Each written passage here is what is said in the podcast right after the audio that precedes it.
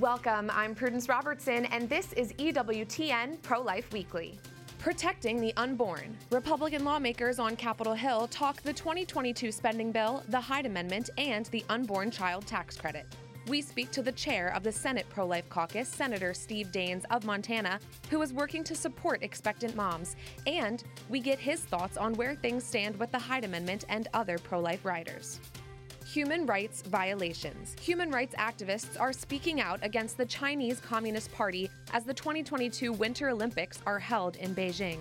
Nina Shea, director of the Center for Religious Freedom at the Hudson Institute, joins us to discuss diplomatic boycotts against the Olympic Games and the persecution of the Uyghur population and minority groups in Communist China. Baby donations. A Catholic school in Washington, D.C. donates baby items to a pro life pregnancy center in the nation's capital as part of Catholic Schools Week. The executive director of the Pregnancy Center shares her gratitude and appreciation and tells us how these baby items will help expecting mothers in need.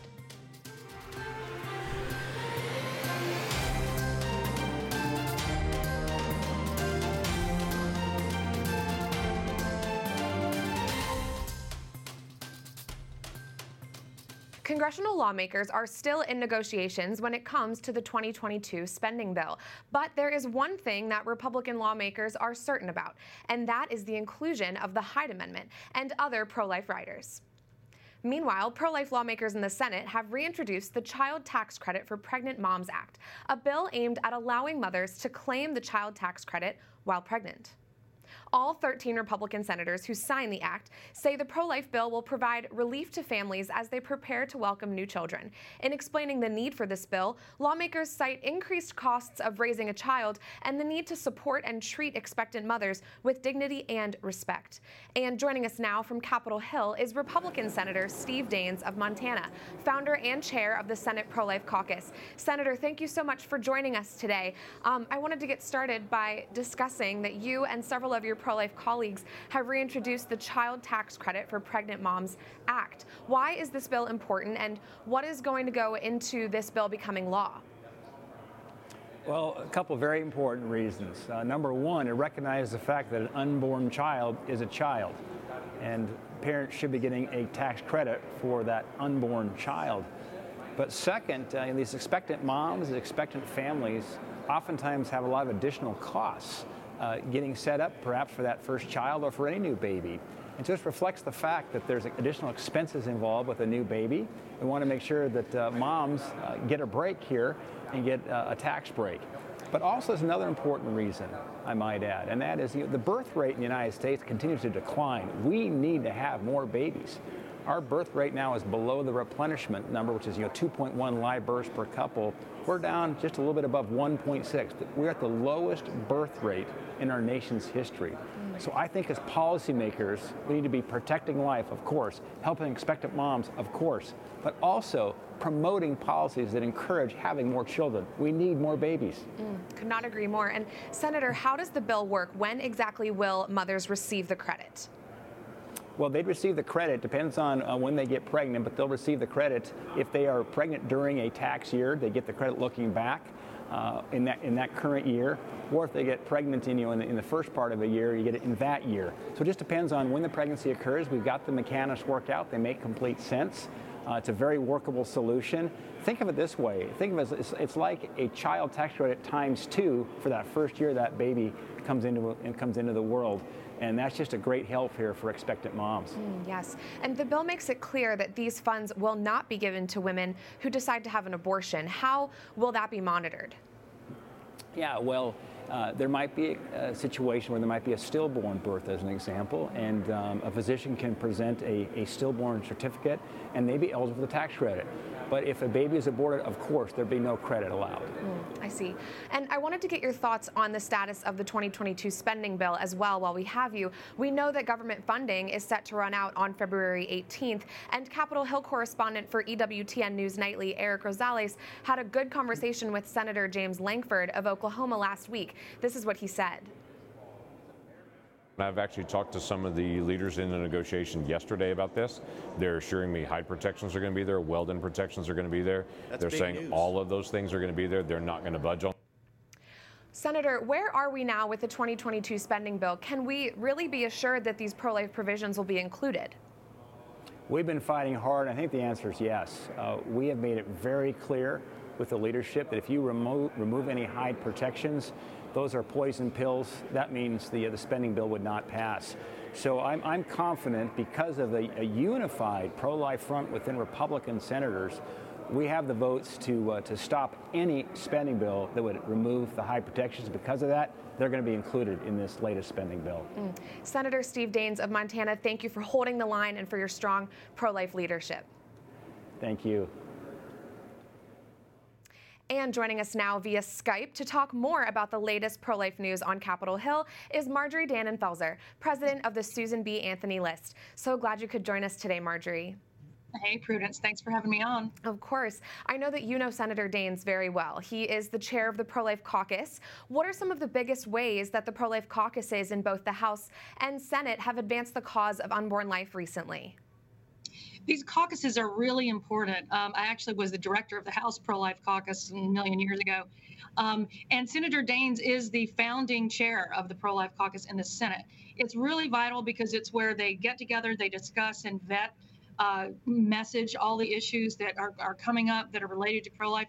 Senators are so incredibly busy that sometimes they they just don't even know that uh, that something's happening, um, and so they they uh, need the leadership that Senator Daines provides to get them focused, to get them on message, to make, help them be as ambitious as they can possibly be, and to make sure that it's kind of a whip team uh, for life when it comes to votes coming up, mm. making sure that everybody in the loop knows what to do and how to vote.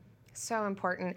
And Marjorie, shifting gears, I want to ask you how will this idea of a child tax credit being extended to pregnant moms play into a post Roe world? I know that this is something SBA List has advocated for for years now. It is. And it makes total sense that you get a tax credit for your child when the child has come into being, which is, of course, at conception um, not waiting for the for the child to be born. The expenses and costs uh, at that time, especially if you're facing an unexpected pregnancy, can be daunting. So a tax credit makes total sense. It's a complete pro-life move. It's very difficult for folks on the even on the other side of this issue to say no, I don't want a tax credit for a pregnant mom. Mm. So it's a real winner of an issue, and more importantly, it will concretely serve women and children uh, who need the help. Mm. And I wanted to get your thoughts on some other pro life news. The Sixth Circuit Court of Appeals just recently allowed Tennessee's anti discriminatory abortion bill to remain in effect. I understand you spoke to Tennessee Governor Bill Lee about this. What did he have to say? Well, he's just incredibly excited. This is a governor, I've met with many lately, and he is very special. He is very strong. Um, he, of course, really always appreciates the, appreciates the support and of the pro-life movement. Um, but every time I talk to him, he says, "This is what I was put here to do. This is my job." So he'll accept the thanks, but in great humility. The significance of this particular bill is is vital too. It's a non-discrimination bill, so you can't discriminate for reasons of race, gender, or uh, or disability. And uh, the Sixth Circuit allowing this go into effect is a huge win. Uh, it's also something that hasn't been happening uh, in, in the, for the last 50 years. So allowing this bill to go into effect and then um, acknowledging that Indiana has a, a, similar bill signed by Governor Pence at the time that was not allowed to go into effect means there's a disagreement in among uh, between uh, two circuit uh, courts, and so that disagreement brings the Supreme Court into the uh, decision making there and it's further pressure on the court to resolve uh, the Dobbs decision, uh, looking at the overturn of Roe versus Wade in our direction. So mm. it's fantastic. Leadership is beautiful. He deserves all of our love and praise. Yes. And one final question, Marjorie. You, along with fellow pro life advocates, are advocating for more resources for families. We're following abortion law in the courts closely. What else is the pro life movement doing to prepare for the years ahead? Well, we and our allies all across the pro life movement are very focused on serving the needs of women and children after we pray Roe is either partially or completely in the dustbin of history. When there are more unexpected pregnancies, um, and there will be more unexpected pregnancies than we've ever been faced with, we need to be ready. We need to be ready in love to serve woman and child, especially in those first two years of the baby's life. Um, so, what our work at Susan B. Anthony List through her plan is to lift up all of the services that are already available, find out where the gaps are in every state, and make sure that the community is connected to those services. And most importantly, the mother up in the middle of the night wondering what in the world is she going to do when she wakes up tomorrow and faces the day and what will she do? She can't be alone. Mm. we need to be walking with her very concretely and in love. Yes such important work that you're doing and it's always a joy to speak with you. Marjorie dannenfelser president of the susan b. Anthony list thank you thank you prudence Human rights activists are opposing the 2022 Winter Olympics in Beijing, China, due to multiple genocides taking place at the hands of the Chinese Communist Party. In this first full week of the Games, reports show that not only are Uyghur Muslims facing ongoing persecution from the Chinese, a minority spiritual meditation group known as Falun Gong are the victims of a second ongoing genocide. For 20 years now, the CCP has claimed intent to snuff out this population and subjected these people to involuntary medical procedures that ultimately kill them. Things like organ harvesting, mass internment, and torture. For more on this Olympic controversy, we're joined now by Nina Shea, director of the Center for Religious Freedom at the Hudson Institute. Nina, thanks so much for joining us. And for those of us who haven't been following this as closely, can you explain how the Chinese Communist Party has been persecuting the Uyghur population and now those who are members of Falun Gong as well? Yes, well, great to be with you, Prudence, and and, and to have a chance to explain this because uh, the um, medical advanced medical te- te- techniques have been used to uh, suppress and actually uh, uh block the um, birth rate of Uyghur Muslims, and that was um, that's not a secret. That's what the U.S. government recognized under uh, the last administration and the current administration, and, and as Secretary Pompeo wrote in the Wall Street Journal at the time, that the key thing was forced abortions and forced sterilization of the Uyghur Muslim women so that they could not reproduce and have children. And that that is now reflected in the um, population growth rates in China. And this was a deliberate policy by the president of China, Xi, who's also the secretary general of the uh, Communist Party there. And um, he said to show them no mercy. Well, the similar thing is now being done with, or has been done for quite a while, with this Falun Gong meditation group. This was a very large group that's sort of an offshoot of Buddhism that numbered about 70 million um, back in 1999. That's when it was banned. And at the time, uh, President uh, Jiang Zemin said uh, to eliminate them. And that's in the uh, State Department uh, country report, uh, religious freedom report for China. And um, this was also the, the um, it was it, it, it, triggered the creation of a, a secret extrajudicial com- committee within the CCP to carry this out. And the main way they've done this is through the medical procedure of using them as a living bank for human organ transplants. So these innocent people were detained in very large numbers, they still are. And um, the evidence started uh, trickling out over the years um, that this was because uh, that, that they were disappearing in these detention camps because they were being involuntarily screened for their organ type. They were being matched with people seeking organ transplants, and that they were being murdered in the prisons or in hospitals, even on the operating table, um, by having their organs, their hearts, lungs, livers, kidneys excised. Mm. And um, there's a lot of data that was assembled and testimony of um, witnesses to to show this. My goodness. Um, unfortunately, it has not been recognized by the U.S. government or anybody else mm. of authority. I see. And yes, we know that nine countries, including the U.S., have announced diplomatic boycotts against the Olympic Games being held in Beijing due to this. But our American athletes are still competing. What do these diplomatic boycotts really do, Nina? Well, um, they're better than nothing. Um, it is a slight to the People's Republic of China, but they still are able to uh, try to transmit their propaganda and show a very happy face on mm. the whole uh, picture, even though there's tremendous repression, including religious genocide, going on at this time. Yes. Um, what we need to do is have a more comprehensive um, policy. Mm-hmm. And to that point, in the Olympic opening ceremonies, I understand the Chinese chose an athlete of Uyghur descent mm. to light the Olympic Olympic torch. What kind of statement is China trying to make here?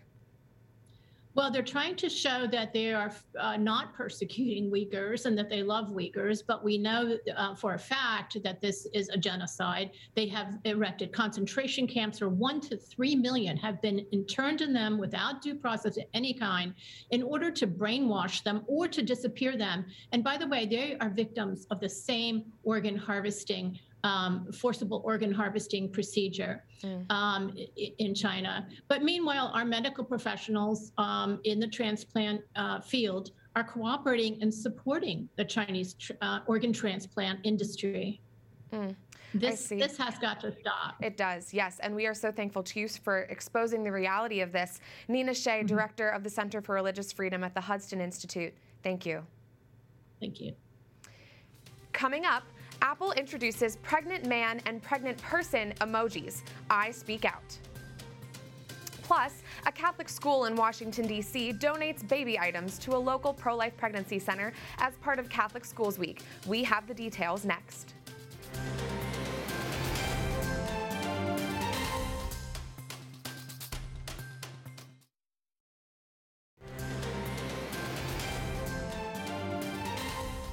Welcome back to EWTN Pro Life Weekly. I'm Prudence Robertson. Pro abortion advocates vandalize a pro life billboard in Mississippi and then gloat about it on social media. Indecline, a so called activist art collective group which holds pro abortion views, admitted to the crime. They wrote on one billboard, quote, abortion pills are available by mail. Amelia Bonow, a prominent pro abortion activist, took to Twitter to celebrate the crime and wrote, That's better. The pro life organization Oasis Medical Center is believed to be the sponsor of the vandalized billboard. They have not commented on the incident. According to court documents, a Florida teen will be permitted to discuss ending her pregnancy with an abortionist without her parents' consent. The 17 year old from Tampa won an appeal in which she challenged a 2020 Florida law which requires individuals under the age of 18 to have parental consent before talking to an abortionist. The teen mother cited her financial instability as her motive to end the life of her child. According to court documents, the teen explained that she believes her parents would oppose an abortion if they knew she was expecting. And pro abortion student advocates at Ohio State University are hosting a quote, sex week. One of the events includes thanking abortion businesses for ending the lives of unborn babies. Students will be creating cards, which will then be mailed to these businesses. Fox News reached out to the university and were told the school is committed to free speech. Apple is introducing pregnant man and pregnant person emojis. That is this week's Speak Out segment.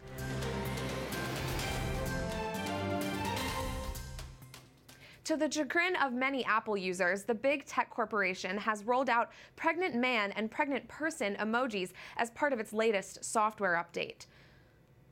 While downloading the update is voluntary for now, all Apple users will be forced to add these emojis to their phone later this year. Many entertainment and political leaders, such as Piers Morgan, Tucker Carlson, Marco Rubio, and others, have expressed disgust at this, sharing the sentiment that the world has simply gone nuts.